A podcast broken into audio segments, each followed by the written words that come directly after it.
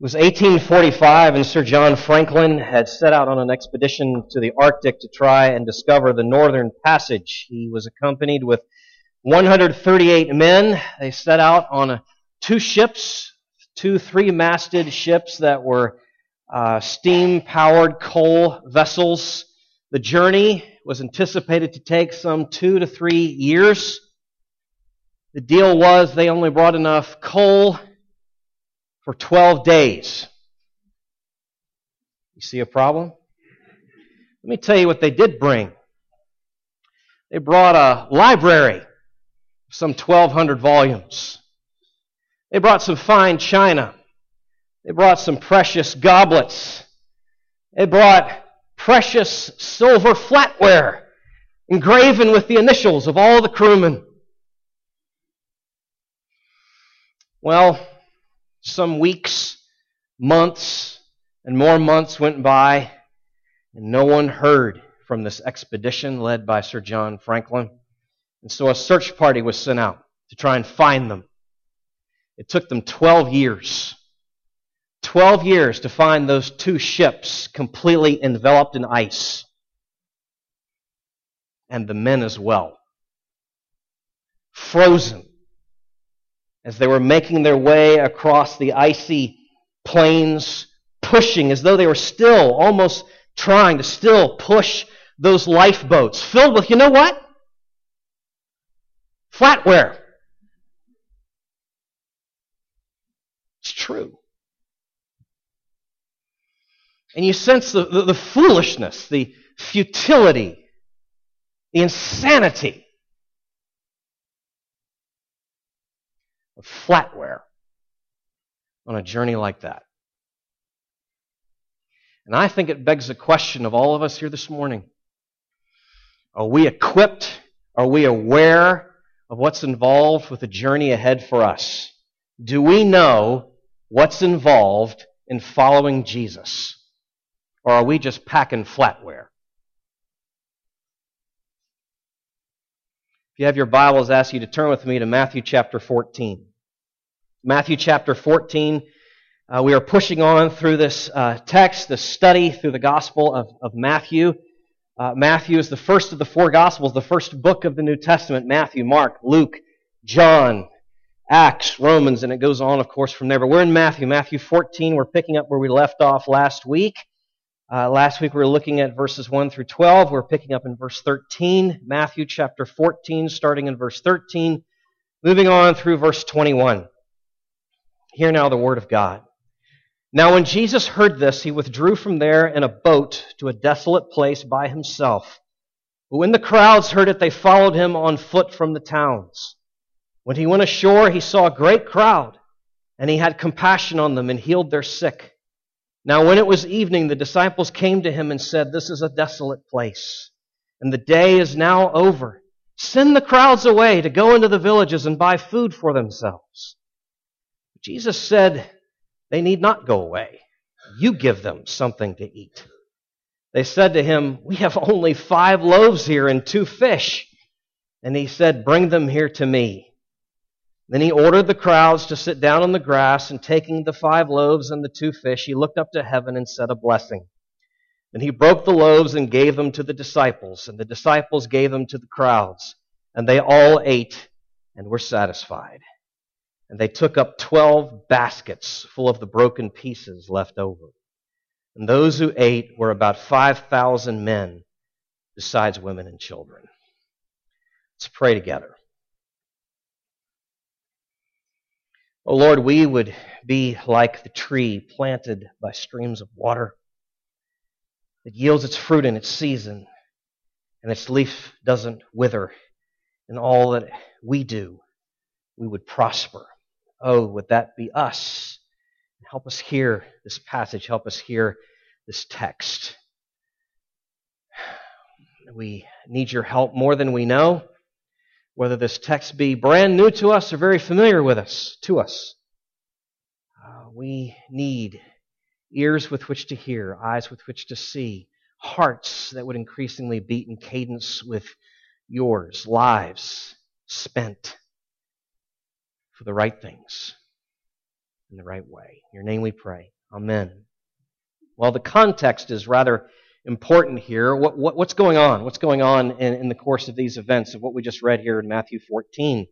Well, you see at verse 13. Now, when Jesus heard this, he withdrew from there in a boat to a desolate place by himself. But then the crowds, when the crowds heard it, they followed him on foot from the towns. Well, what was the this? What was it that he had just heard? Well, he heard some news, and it was in response to that news that Jesus moves. Well, what was the news? Well, we looked at this last week. That's verses 1 and 2. At that time, Herod the Tetrarch heard about the name, the fame, excuse me, of Jesus, and he said to his servants, This is John the Baptist. He has been raised from the dead. That is why these miraculous powers are at work in him. So Jesus moves in response to this news. He, this is a strategic withdrawal. That's what this involves. This is a strategic withdrawal. Jesus has no desire, he has no interest in, a, in a, at least for now, a confrontation with the local authorities. For now, this is time for intensive training of his disciples, and that is exactly what follows, something that is modeled extraordinarily uh, for them here. I should note, by the way, that this is the only one, except for his, his resurrection, this is the only one of Jesus' miracles that is reported, recorded for us in all four Gospels. It's the only one which tells us something, tells us something of its importance. It tells us something of the significance of this account because here we, we see that following Christ is like nothing we've ever done. I realize that some of you have experience in planning and logistics and in uh, the execution and the implement, implementation of plans, in, in assessing and doing act, after action reports. I got that. I know that, that some of us here are well trained, well read, and well rounded. And you may have all the references you could ask for and the resume that is the envy of your friends. But we need to recognize that following Jesus, just push all that to the side. In fact, just flush it. Following Jesus is like nothing we've ever done. And therefore, we have to go about it, we have to approach it in a whole new way. Like utterly, completely, radically different way. And you see that here in this passage. It comes out very clearly, especially in these three ways, these three things. It's there in your outline. First, the, you see it in the immensity of the task that is before us. Secondly, in the limitations of the resources that we have in and of ourselves. And then the absolute necessity of dependence on Christ. Those three things the immensity of the task, the limitations of our resources, and the absolute necessity of our dependence on Jesus? Well, let's look at these three things in turn. First, the immensity of the task. What do we see? This comes out very clearly in verses 14 through 15. When he went ashore, he saw a great crowd, and he had compassion on them and healed their sick. But it was evening, the disciples came to him and said, This is a desolate place, and the day is now over. Send the crowds away to go into the villages and buy food for themselves. Let's think about the scope of the need here. The, size of the crowd, right? The size of the crowd. It's described here as, as a, a great crowd. Um, we just, when you plug it all together, you realize at the end it's described as a crowd consisting of 5,000 men besides women and children. Well, that's easily 20,000 people. Easily, conservatively. We're talking about 20,000 people there that day. Uh, they're in a remote location. There are no food trucks. Uh, when, when, when the disciples say, uh, send them out into the villages. Um, those villages are likely little hamlets, you understand, with or without walls, just these little places, these little pockets of population out there spread around in the countryside. So that's the scope of the need. How do the disciples respond recognizing the scope of the need? Well, they, they make a, a, a, uh, a rational assessment, I guess you could say, a reasoned assessment, I suppose you could say. Um, a practical assessment. They, they, they do mathematical calculations. What are we up against? Uh, what's the need? How big is the job? And after making that practical assessment of things, they then come to their pessimistic assumptions. Jesus, the crowd is too big. There's too many of them. If they're going to eat, you got to send them away. Right? So you see how their practical assessment drives a pessimistic assumption. And in many ways, they're right. In, in many ways, they're absolutely right in terms of the conclusions that they came to as they are facing solely the immensity of the task. Solely the immensity of the task. So I just want to stop here at this point and then ask this question. So what is our task? Right? What, what is the task that he's put before for us? And I just want to, just for time's sake, break this up into, into two things, two, two, two headings, and just to be very simple, just in those, those two headings. So first, our task outwardly is to reach the world, all nations, all peoples with the gospel. to be agents of transformation in this culture, in this society, to be salted light, to be a city on the hill. Outwardly, that's our task. Daunting, to say the least. Inwardly, can I just put it that way? What's our task? To love the Lord our God with all our heart, soul, mind, and strength, and our neighbor as ourself. Daunting, to say the least. In fact, if you're honest, and you're really facing the immensity, with your, you're looking at those tasks with a sober eye, you realize it's too much. It's the equivalent of being asked to feed a crowd of 20 some thousand people. That's the immensity of the task. And Jesus is insisting you need to face that. To face the task in front of you, in front of us. Which then takes us to the second thing. So following Christ, again, it's like nothing we've ever done, which then demands, impels that we approach it in a whole new way. That takes us to the second thing, not just the immensity of the task, but now coupled with that, the limitations of the resources at our disposal, the ones that we come to the table with. All right? So you have this inadequate supply. You see that here in verses 16 and 17, picking up where I left off. So this engagement, this conversation back and forth, Jesus counters with the, the disciples' assumption. But, verse 16, but Jesus said they need not go away. You give them something to eat. They said to him, now they're countering, you have, we have only five loaves here and two fish, the inadequate supply. Now, in John's account, we learn that they got these five loaves and these two fish, which is basically a lunch from a, a young boy there in the crowd. Now, we don't know anything about his story. We do know he's just a boy. And he's got his basket lunch. I was going to say sack lunch, but it's, you know, is likely a basket of some kind. And he's, my point being, he's not a caterer. This is not a grocery store. This is not Amazon working with Whole Foods. This is a young lad with a lunch. And what he has given to the disciples as they are presenting to Jesus is while that's it's it's it's well it's it's ludicrously inadequate.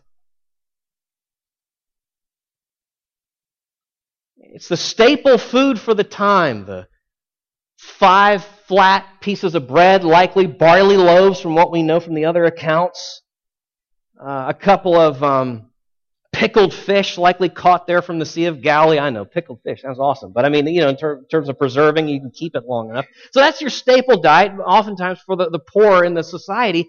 But so that's what, it's understandable, that's what the kid has. But feeding 5,000 men and 20,000 plus this is ludicrously inadequate. So, that's the inadequate supply. Now the disciples' response. You have yet another um, practical assessment in play. They do another mathematical uh, calculation. They say, oh, great. The crowd is too large and our supply is too small. Right? Pretty clear. Their practical assessment that drives yet another pessimistic assumption. They're driven by, basically this. All they see, excuse me, what they see, what they see, they interpret as being all they have. what they see is what they interpret, what they translate, and what they understand as being all that they have. And so in that, of course, they, they, they, you know, putting all that together, they say, well, this can't be done. Right. in many respects, they're absolutely right. When you look at the immensity of the task and the uh, inadequacy, the limitations of their resources. So uh, before we go any further, I want to again say, so what, what about our supply? What are we, what are we bringing to the table? Okay, we're being called to, to, to feed, in essence, if you can use this metaphorically, 5,000 men, 20,000 plus, with our, the equivalency of our five loaves and two fish worth of love, joy, peace, patience, kindness, goodness, faithfulness, gentleness, and self control. That's how much of that I have to bring. That's my five loaves and two fish to bring towards that outward and inward task that we mentioned just a moment ago. And that is ludicrously inadequate, what we have to bring to the table. My five loaves, your five loaves, and two fish worth of doing justly, loving mercy, and walking humbly with our God. And that's what we're bringing to the table, to feed the 5,000. And Jesus is saying you need to recognize that. You need to recognize that following me is like nothing you've ever done. And so you need to approach this in a completely radical new way, grappling with the immensity of the task and the limitations of your resources and letting that drive you to dependence on me. And you see that unfolding here in verses 18 through 21. And he said, Oh, that we would hear this in our own lives, in our own hearts. And he said, Bring them here to me. Then he ordered the crowds to sit down on the grass, and taking the five loaves and the two fish, he looked up to heaven and said a blessing. And they broke the loaves and gave them to the disciples, and the disciples gave them to the crowds, and they all ate and were satisfied. And they took up twelve baskets full of the broken pieces left over. And those who ate were about 5,000 men besides women and children. Now, look, look at what Jesus is doing here. These two, two parts of this. He is taking and using what little they had. Don't lose this. In the miracle of how, and, and what he's showing in terms, this is how I do it. This is how I'm determined to do it. I'm going to take and use what little you had. You notice that he did not take the, just pick up stones from the field and turn that into the, the food that was needed. Now, He certainly could have done that, right? Jesus did not need their loaves and fish. Strictly speaking, he didn't need that. He could have done it all from the rocks on the ground if he wanted to. The disciples are convinced that the solution to this problem is limited by the, limit, the, the, the limited resources that they have. And Jesus is in no way limited by the resources that they have. Rather, he is determined to take and to use what little they have, which when you think about it is so beautifully, wonderfully kind and ennobling to involve them in what he is doing. To involve us in what he is doing. He is, he is determined to take and to use what little they had, and here's the second part, to do what they could not. He is determined to take and to use what little they had to then do what they clearly could not do. Now notice the, the means by which how this, this plays out. I'm not going to get into all the grammar and how you can see that in the Greek and all that, but just it, it's it, actually just think about how it plays out. You don't even need to go with that. Jesus does not create a stockpile of loaves and fish. It's not like this massive mound, you know, there on the, on the shoreline. And then he just says, oh, come and get it. He doesn't give the disciples dump trucks. You know, just, okay, just load up one trip and go on out, you know. Peter, you go into that 12th side, and John, you go over to that sector. And no, it, it, it happens incrementally through repeated fillings. Here's the way this goes. Who knows how long this took, given the number of people. But incrementally, through repeated fillings, the disciples go to Jesus, they get an armload or a basketfuls, or I don't know. They go to Jesus, they carry what they can out to a group of people, they give it to them, and then they're going back to Jesus. And then they go back to the people. And then they're going back to Jesus. And then that has to go on hundreds of times. Over the course of the, the, the waning sunlight of that afternoon. That they might be fed. It doesn't just happen once. It happens, it has to happen for the work to be done, for the people to be fed. It has to be a continuous, repeated thing of going to Jesus and going to the need, and going to Jesus and going back to the need, not just once, but continually so. Continually so. It's the lesson that the Israelites were supposed to learn. They're in their wanderings in the wilderness with the manna. It's not a stockpile. It's a, for us, a daily, moment by moment thing. Going to Jesus, going to the need. Going to Jesus, going to the need. Continuously, incrementally, repeatedly. That's how Jesus works. Still, still, He is not, oh my goodness, He is not hemmed in by the immensity of the need. Whatever that's coming to your mind, put it, you know, whatever that task is, however heavy, however large, however just, just unimaginable, he is not, please know, he is not hemmed in by the immensity of that need. Nor is he hampered by the paltry resources, by the limitations of what we have to bring to the table. My goodness, he is the, he is the assigner of the tasks. And he is the multiplier of the resources. He is not hemmed in or hampered in any way. Ours is simply then to trust him, to hear him, to lean into him. So again, I come back I said at the beginning. Following Christ is like nothing we've ever done. We have to approach this in a completely new way. Let me wrap this up with just kind of an absurd word picture or absurd, absurd illustration. I hope will make the point for you.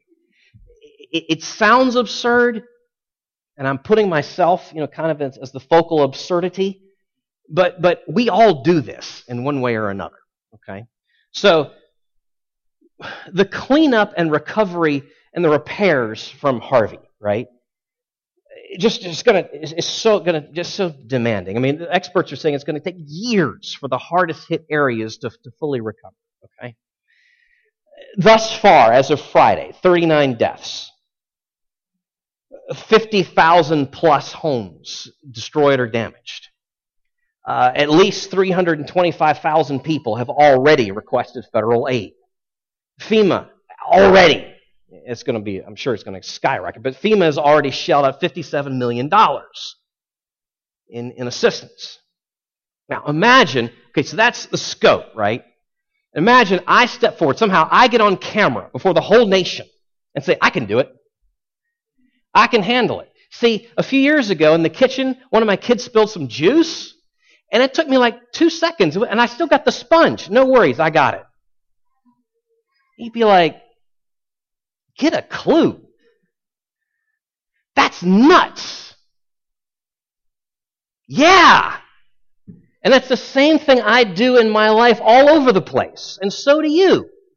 So do we all. In terms of failing to reckon with the immensity of the task and the paltry amount of resources we have to bring to the table, and then relying on ourselves to think we can do it. Without ever giving a second look or even a first look at the, to the assigner of the tasks and the multiplier of the resources to the Lord Himself. The Lord Himself, who's saying to us so emphatically here, we, you, cannot do this on your own. You cannot do this on your own.